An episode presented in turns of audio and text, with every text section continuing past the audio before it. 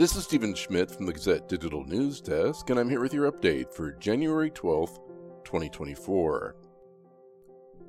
According to the National Weather Service, it will snow all day on Friday in the Cedar Rapids area, with a high near 31 degrees. The current National Weather Service prediction is for 5 to 11 inches of snow by the end of Friday.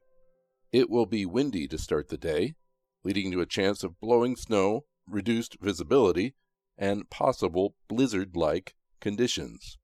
And it will grow even windier throughout the day, with wind gusts as high as 45 miles per hour by Friday evening.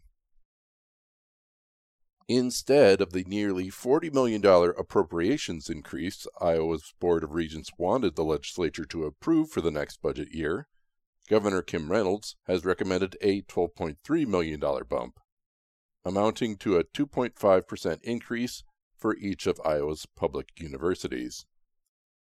In making that recommendation as part of her fiscal 2025 budget proposal released this week, Reynolds rejected several specific Regent University requests. This also includes rejecting a proposal toward a $1 million request for expanded mental health services on campus that student leaders implored regents to add to their legislative request for funding. It remains to be seen whether the Iowa legislature will follow her budget recommendations, but the governor's proposal is a sign that it may be another year where Iowa's universities receive far less funding than they asked for. The city of Cedar Rapids saw a noticeable decrease in shots fired incidents and other violent crime in 2023 according to the Cedar Rapids Police Department's annual crime statistics. Shots fired incidents have been consistently decreasing in Cedar Rapids since they spiked in 2020. In 2023, 81 shots fired incidents were reported in the city. The first year, the total has dropped below pre pandemic levels. It's also about 35% less than the five year average of 124. Cedar Rapids police attribute the decrease to some proactive arrests made early in the year and the city's group violence intervention program.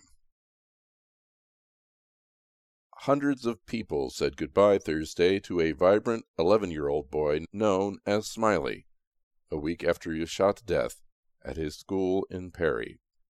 According to reporting from the Associated Press, residents of the small community of Perry packed a Catholic church and spilled over to a nearby church where the funeral for Ahmir Jolliff was televised. They recalled a boy with, as the Reverend Andrea Brownlee put it, a spirit bigger than his 11 year old body could contain.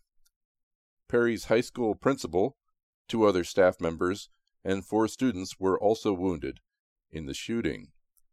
School has been canceled since, but elementary students will go back to class January 18th, and middle school students will return January 19th. The shooting started in the cafeteria the middle school shares with the high school, so repairs must be done there before the middle school can reopen.